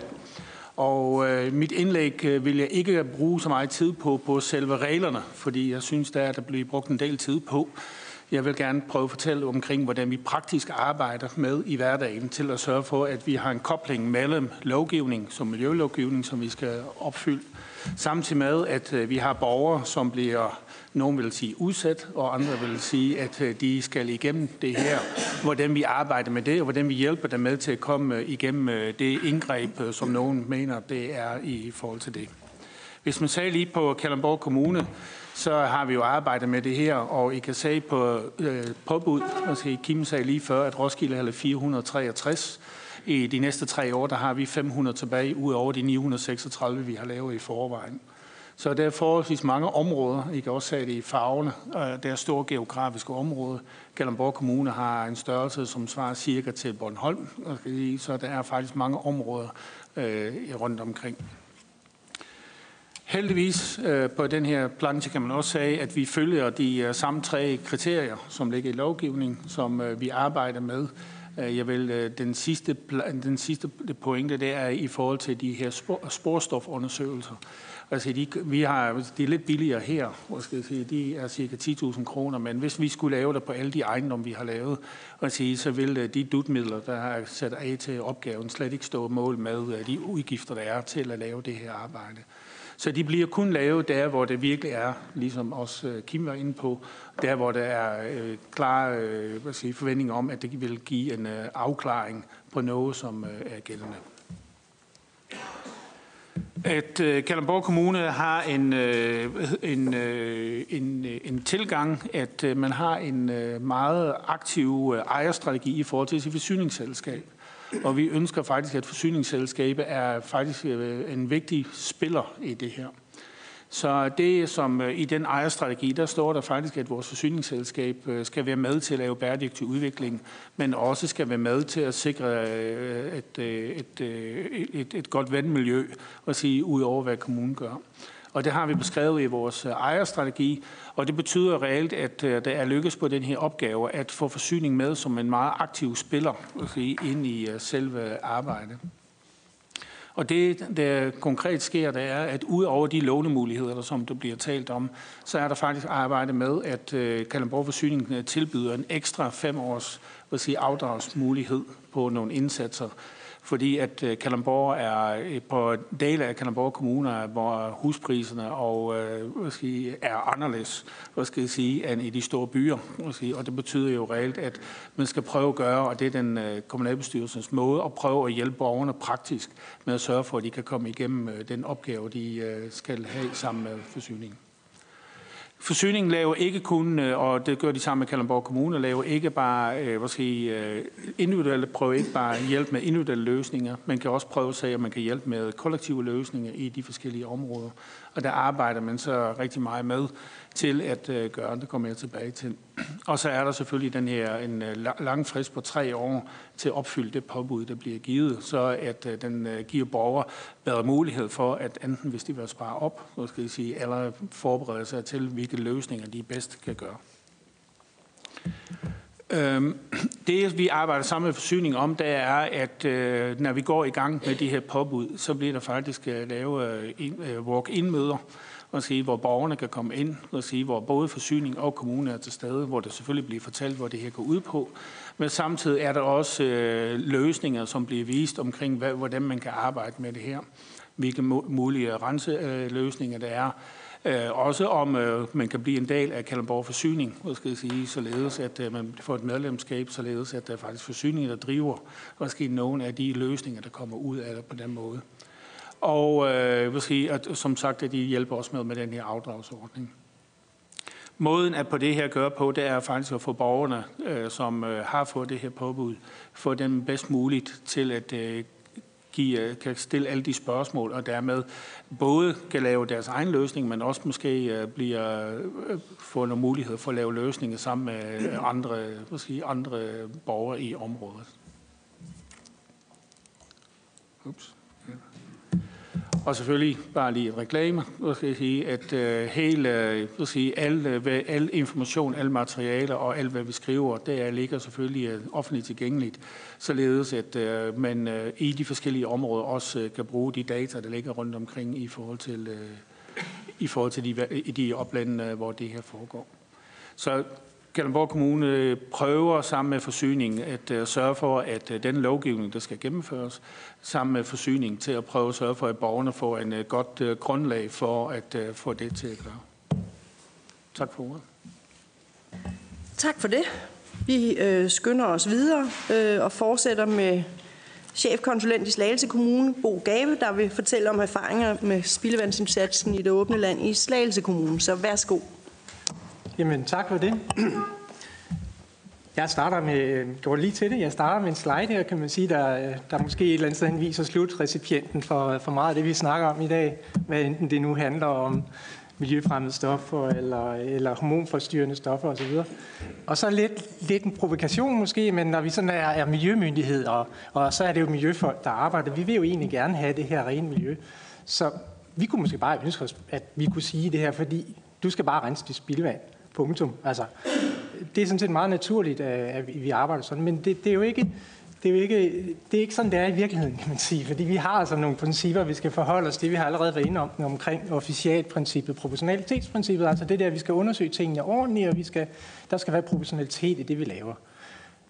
Det udfordrer os vi på, kan man sige. Vi har allerede hørt, at de her DVFI-målinger, det er ikke alle, der lige sådan har lige stor tillid til dem. Og man må også sige, at når vi snakker om miljøforvaltning, så arbejder vi mange andre steder med grænseværdier, som vi måske gør i lidt mindre grad i det her tilfælde. Men det er sådan mere de mere generelle principper, kan man sige. Men så har vi jo allerede været inde om den her lovgivning, de her 3 berømte punkter. Jeg vil sådan dvæle lidt ved det sidste led der. Jeg har forkortet dem lidt. Vandområdet skal være forurenet med spildevand i et omfang, som miljøet ikke er opfyldt. Det betyder så omvendt også, at hvis omfanget er for småt, så fortabes grundlaget for et påbud. Eller man kan også sige, at hvis spildevand er en medvirkende årsag, så er det ikke i sig selv nok, hvis ikke til at give det her påbud. Altså hvis der ikke er noget andet i vandløbet, altså hvis vi har et helt perfekt vandløb, så skal vi kunne sige, at så skal spildevandet kunne være nok til at ikke nå den her målopfyldelse.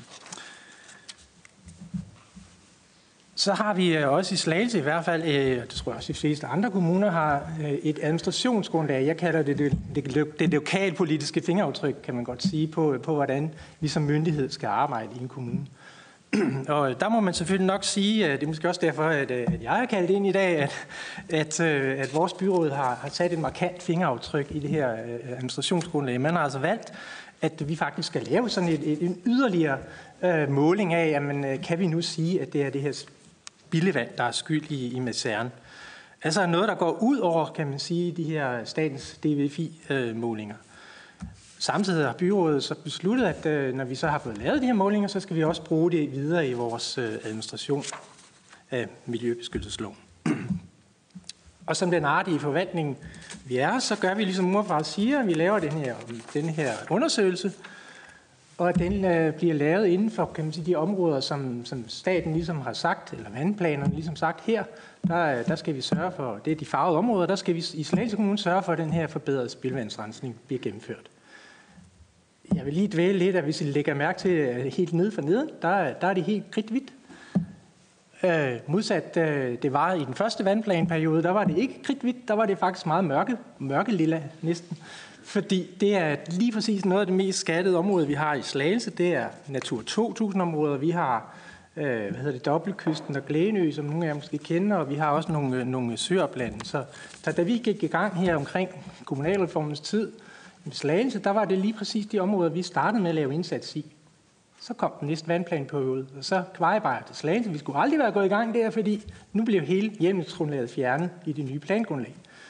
Vi har hørt det her hyrdebrev, vi har fået fra ministeren, og vi har fået flere gange fortalt om i dag.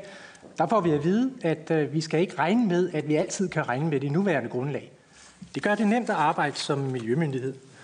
Men når jeg lige har sagt det, så videre til undersøgelsen. Vi laver altså en helt lang række analyser i vandløb, dræn og udvalgte brønde, og så det korte til højre viser, det er, at vi også prøver at undersøge det her forhold med, at har det nogen betydning, hvor langt væk de her ejendomme ligger fra den recipient, hvor til der udledes. Altså, hvad betyder den her tur ned igennem vores dræn noget som helst? Altså, hvad betyder det noget, hvor lange de her dræn er? Så det undersøgte vi også. Vi havde valgt 6 repræsentative områder. Nogle, hvor det ligger langt væk, og nogle sådan lidt halvlangt væk, og nogle tæt på. Og så prøver vi at undersøge, jamen, betyder turen ned igennem sådan et middelvestjyllandsk markdræn noget i den sammenhæng? Og der må vi sige ja. Vi når i hvert fald frem til, at når vi når ud over det der omkring 700 meter, jamen så kan vi simpelthen ikke argumentere for, at udledningen, den, når det så når ned til vandløbet, har nogen effekt på det, som vi skal sikre, altså at vi får den her målopfyldelse. Vi fandt også ud af noget andet. Vi fandt faktisk ud af, at fosfor har en ret stor betydning for, om vi kan nå den her målopfyldelse. Det kan man bare ikke se bort fra. Det har man ligesom sagt, at fosfor det har ikke nogen betydning i vandløbene, det er kun søerne. Men her har vi faktisk fundet ud af, at fosfor har en betydning. Så undersøgelsen har faktisk også betydet, at vi nu fremadrettet giver fosforpåbud, eller påbud om fosforrensningen, når vi så giver påbud. Modsat vandplanen, som ikke stiller krav om det, de stiller kun krav om, at vi skal rense for organisk stof. Med hensyn til hygiejne, så vil jeg bare sige, lad være med at drikke af vandløbene. Så omkring faunaen i vores vandløb, hvornår er det så lige, at vores vandløb er mest udfordret? Det har vi også snakket lidt om. Jamen, det handler jo noget om, hvornår er der meget vand i vandløbet. Og inden for det viser jeg lige her med de her to cirkler, det er her, vores vandløb faktisk bliver udfordret. Det er, når der er sådan lige lidt vand i vores dræn, og ikke ret meget vand i vores vandløb. Så har vi altså, det er de tidspunkter på året, hvor vi kan have en meget stor koncentration af organisk stof i vores vandløb. Altså om vinteren, der er der så meget vand i systemet, så spildevandet simpelthen ikke kan komme til at få nogen betydning. Om sommeren, der kommer der slet ikke noget ud. Så det er de her to tider på året, vi skal fokusere på, når vi skal finde ud af, hvornår er så en kritisk periode, hvor vi kan beregne påvirkningen. På det her kort, der viser jeg sådan, man kan dele alle vores vandløb ind i vandopland, altså de områder, som ligesom bidrager med vand til vandløbene. Og der kender man sådan set alle mængderne. Vi kender, hvor meget nedbør kommer der, hvor meget flow har vi i vores vandløb. Det har vi faktisk ret gode data for i Slagelse. Det er vi så lidt heldige med, kan man sige. Og så har vi også, kan vi også beregne sådan, ud fra nogle måltal, hvor meget spildevand kommer der så ned for de ejendomme, som påvirker det her vandløb. Så med den viden, så kan vi egentlig lave sådan en beregning af, hvornår vil der kunne opstå en overkoncentration i et vandløb af det her berømmelige BI5 eller organisk stof. Og så lave sådan et trafiklyskort, kan man sige, bare for at illustrere, jamen, hvor er det så, vi har de udfordrede vandløb. Det er typisk de små vandløb, der er udfordret. Og det er også der, hvor vi så siger, at dem skal vi så sætte ind for. Altså de røde vandløb her, de er udfordret. Jo længere du kommer ved vandløbsgrenen, så vil de være udfordret i forhold til organisk stof. Så har vi de gule. Det er sådan lidt en mellemkategori, kan man sige. De vil normalt kunne overleve misæren, men i sådan særlige værsituationer, så vil de også kunne blive udfordret. Så har vi grønne. Der vil vi aldrig kunne sige, at bidraget fra det åbne land kan have nogen betydning. Det stemmer ikke lige helt overens med vandområdeplanen, må jeg så sige. Men det er altså det, vores undersøgelse viser. Med den viden går vi så videre til den politiske beslutning, som så ender op i, at efter forskellige til- og plus- og minus-diskussioner, at vi giver som udgangspunkt altid påbud til ejendommen, der ligger inden for de her 750 meter og leder ned til et rødt vandløb, og så tilsvarende på de mest udsatte af de gule vandløb. Det er vigtigt at sige, at når vi arbejder med det her, så ligger vi sådan set på linje med de andre kommuner, vi har hørt om. Vi arbejder med præcis de samme ting, men den her undersøgelse kan ikke stå alene, når vi arbejder som miljømyndighed. Så arbejder vi også med de andre faktorer, altså undersøger f.eks.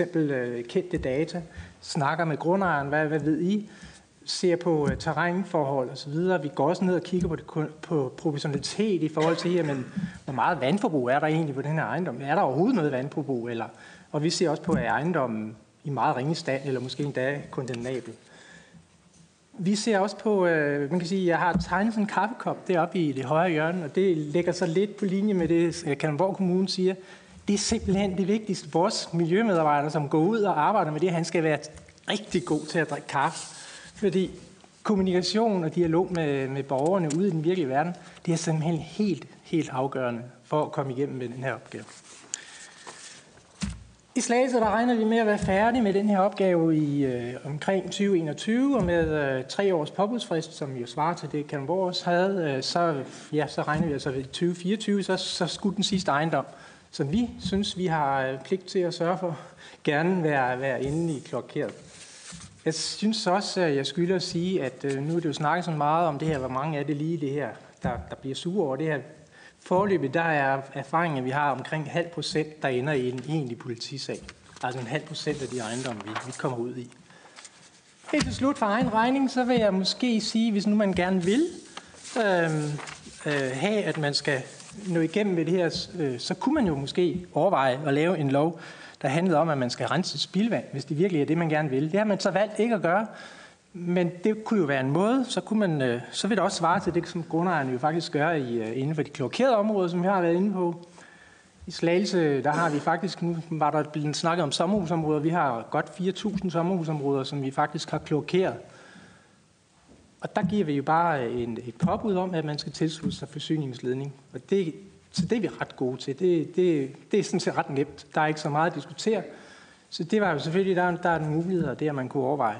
Men ellers så kunne vi jo måske ønske os, i hvert fald i Slagelse Kommune, at vi havde en stat, der gik ud og ligesom lavede nogle målinger, der handlede om spildevand og ikke om alt muligt andet. Det var mine ord. Tak for det, og tak for indlæggene. Vi går over til spørgsmål, og den første, jeg har på listen, det er Carsten Bach fra Liberal Alliance. Værsgo. Ja, tak. Jeg tror faktisk, at jeg vil benytte lejligheden til at sige tak til jer alle sammen for nogle rigtig, rigtig gode og konstruktive indlæg, og specielt nogle gode slides, som jeg jo er helt sikker på, på en eller anden måde bliver tilvejebragt udvalget efterfølgende også. Og der nikkes, og det er rigtig godt. Og faktisk specielt lige tak til dig, Bo, her til sidst. Du synes virkelig udførligt indlæg, som jeg synes egentlig svarer på rigtig mange spørgsmål. Jeg har dog et, og jeg ved ikke, så hvem af jer det er, der skal svare på det. Men måske Michelle, fordi det var primært dig, der var inde på det her med de her lånemuligheder. Jeg er en lille bitte smule i tvivl om den lånemulighed, der bliver stillet til rådighed fra forsyningsselskaberne, om den er tilknyttet ejendommen, eller om den er tilknyttet personen. Jeg ved ikke, om du forstår, hvad jeg mener, men at om man betaler det her på sin spildevandsregning, og derfor hvis man har de her 20, eller for Kalundborg Kommunes vedkommende, så 25 års mulighed for at afdrage, om det simpelthen er tilknyttet til ejendom, når man dermed betaler via spildevandsregningen, eller om det er i en afdragsmulighed, der vil forfølge en i alle årene, også selvom man ikke er bosiddende på ejendommen. Tak for det. Og så er det Øjvind Vilsholm fra Enhedslisten. Værsgo. Ja, tak. Det var også tak for jeres indlæg. Bo Gave, du synes jeg er meget rimeligt anfægtede det utilfredsstillende i, at vandområdeplanerne ændres, så man snart skal beskæftige sig med det ene område og snart det andet. Men jeg tænker, at det område, hvor du sagde, I tidligere havde givet nogle påbud, som så var taget ud af vandområdeplanerne, en vis ærgelse over det, men jeg tænker, at det var da godt, I nåede at gøre noget, mens der stadigvæk var hjemmel til at gøre noget ved de forureninger, der så var i det område. Eller hvad? Nåede I ikke at gennemføre noget, før det var for sent? Jeg har selv et spørgsmål til dig, Bo. Fordi nu kan jeg jo forstå, at det er de lokale politikere, der ligesom har sørget for, at I nede i Slagelse laver nogle ekstraordinære målinger, som man normalt ikke gør. Har du et overslag over, hvad det koster Slagelse Kommune at lave de målinger? Jeg synes, det er nemlig, eller kan det være, jeg kan se, at Willum måske kan svare, men jeg synes bare, det er rigtig interessant for andre lokalpolitikere at vide, om man måske lokalpolitisk ønsker at sætte sådan et beløb af til sådan nogle målinger. Og så har Jørgen Rasmussen et spørgsmål. Eller... Du har godt set slides på. Der blev nævnt flere gange, at ingen har krav på at forurene. Og så har vi lige set ved Peters indlæg, at overløb det repræsenterer en større forurening end selve rensningsanlæggene. Vi kan se her, hvis vi prøver at se den anden linje deroppe, regnbetinget udløb, og helt over til højre, der har vi 22% organisk, altså BI5. Så det vil sige, at i dag, der har vi så omfattende et kloaknet, at man planlægger med forurening for øje. Det er i hvert fald det, der sker. Så jeg synes bare, det krænker min retsbevidsthed, at den enkelte borger har ikke selvfølgelig ikke krav på at forurene, men det har de offentlige planlægninger af spildevandsplanlægningen. Altså I accepterer simpelthen, at der bliver udledt 32% af, altså i hvert fald mere, end der bliver udledt fra rensningsanlæggene. Så det er jo endnu større problem. Og så hvis jeg lige, du lige scroller lidt tilbage. To stykker. En til. Den der. Ja. Hvis jeg kort må tage bruge et minut. Hvis vi siger før 1960, der havde vi decentral rensning. Vi havde naturligt, det var naturen, der hjalp os. Og det foregik med nedsivning og åbne grøfter osv. Og så havde vi et lille restprodukt i form af slam osv. Så sker der det, at vi udbygger vores parcelhuskvarterer. Vi får indlagt flere og flere vaskemaskiner osv., så der bliver nok udledt lidt mere fosfor. I hvert tilfælde, så bliver vores spildevandshåndtering, der bliver meget, meget centraliseret, og vi leder det så ud i strømfyldt farvand. Så sker det i 81, så kommer der tilbagemelding fra amterne, at de registrerer iltsvind og fiskedød. Og det går så helt galt i 86, da man lander nogle døde hummer op i Gilleleje, så på et fuldstændig fejlagtigt grundlag, så giver man kvælstof skylden til alle problemer. Det passer overhovedet ikke. Det har hele tiden været vores tosset måde at håndtere vores spildevandsrensning på. Der sker så det, hvis man strammer op på rensningen derefter i begyndelsen af 90'erne. Og hvad har vi så nu? Jamen, vi har så mange overløb. Det har vi lige set før. Det siger punktkilderapporten. Men vi har en kontrolleret bakterieaktivitet til forskel fra naturen gjorde det tidligere. Og det vil så igen, altså man er så nødsaget til at lade bakterierne håndtere det på 2 til 3 dage. Hvis man gjorde det mere decentralt, så kunne man omsætte miljøfarlige stoffer osv. Det kunne man omsætte på 30 dage eller mange år. Så det er bestemt et stort problem, sådan vi gør det i dag. Vi har over 600 tons slam, 1000 tons slam, som vi ikke ved, vi skal gøre af, så rensningen er ikke til endebragt. Så der bliver, vi skal hele tiden være i forsvarsposition, også der bor på landet. Men det, som der sker, det er meget værre. Altså, det betyder jo, at det er havmiljøet, vi bruger som losseplads. Det gjorde man ikke tidligere. Der beholdt vi rensningen på landjorden. Så altså, det er simpelthen... Min konklusion, det er, at vi skal begynde at afskære kloaknettet længst væk fra de store rensningsanlæg. Og så skal vi lade den grønne rensning tage over. For det er helt galt med de store kloaknet. Kloaknettet viser sig også, det virker som dræn. Der kommer grundvand sammen med spildevandet. Flere steder, det siver ind. Og det bliver helt tosset, at vi sådan set bruger energi på at rense vores grundvand. Stop, siger kvitter. Det var mit. Tusind tak. Bare tryk på speak. Tak. Tak for det. Der var lidt spørgsmål, og skal vi starte ned fra ved dig, Bo? Værsgo.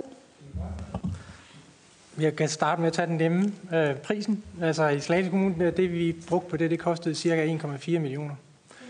1,4 millioner, og der skal det nok siges, at Slagelse Kommune faktisk er lidt heldig, fordi vi har faktisk ret mange data, som vi i forvejen kan gøre brug af. Det er ikke nødvendigvis tilfældet, ja, det er sådan i andre kommuner.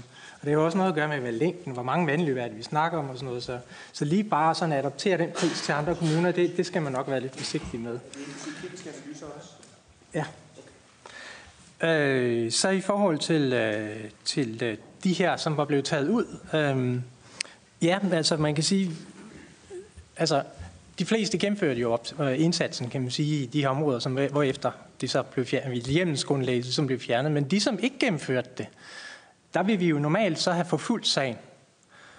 Men eftersom hjemmelsgrundlaget er fjernet, så skal man altså være meget hård i filten som miljømyndighed. Selvom vi egentlig sådan rent lovgivningsmæssigt, så kunne vi sådan set godt forfølge sagen, men jeg vil godt se den retssag, hvor man så giver kommunen medhold, eller politiet vil jo så være medhold, når hjemmelsgrundlaget efterfølgende er fjernet. Så tror jeg, at sagen simpelthen falder. Og når man skal vurdere sådan en sag i forhold til at føre den helt frem til retten, så vurderer man, hvad er mine chancer for at vinde den her sag. Så man kan sige, der er jo nogen der bare har trukket gevinstlotteriet. Det er at sige, jamen jeg var kulhøen her, og jeg lod være, og sagde, der kan I bare sige, så de rækker jo lidt tunge af naboen. Og det er vi selvfølgelig ikke særlig glade for, og vi er jo heller ikke særlig glade for, når sådan noget bliver ført videre til, når vi skal op og give påbud i et andet område. Altså, så står vi bare lidt dårligt, vil jeg sige. Så var der, hvad blev der spurgt til? Jo, der blev snakket lidt om overløb i forhold til i forhold til indsatsen i det åbne land.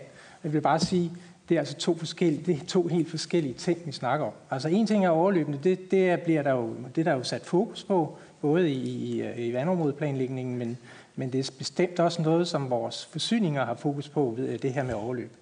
Man skal bare lige tænke på, at vi har altså rigtig, rigtig mange fælles kloakker, hvor vi ikke bare lige kan fjerne overløb sådan over en nat. Og hvis, som vores ministeren jo var inde på, hvis man virkelig skulle gøre det her, så ville det koste rigtig, rigtig mange penge, hvis man sådan helt skulle undgå overløb.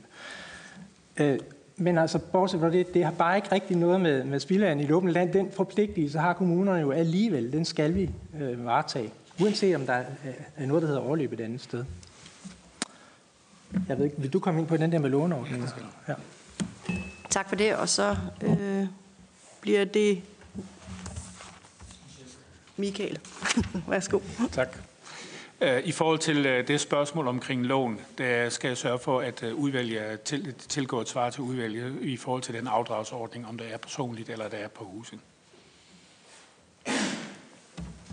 Tak for det. William Christensen.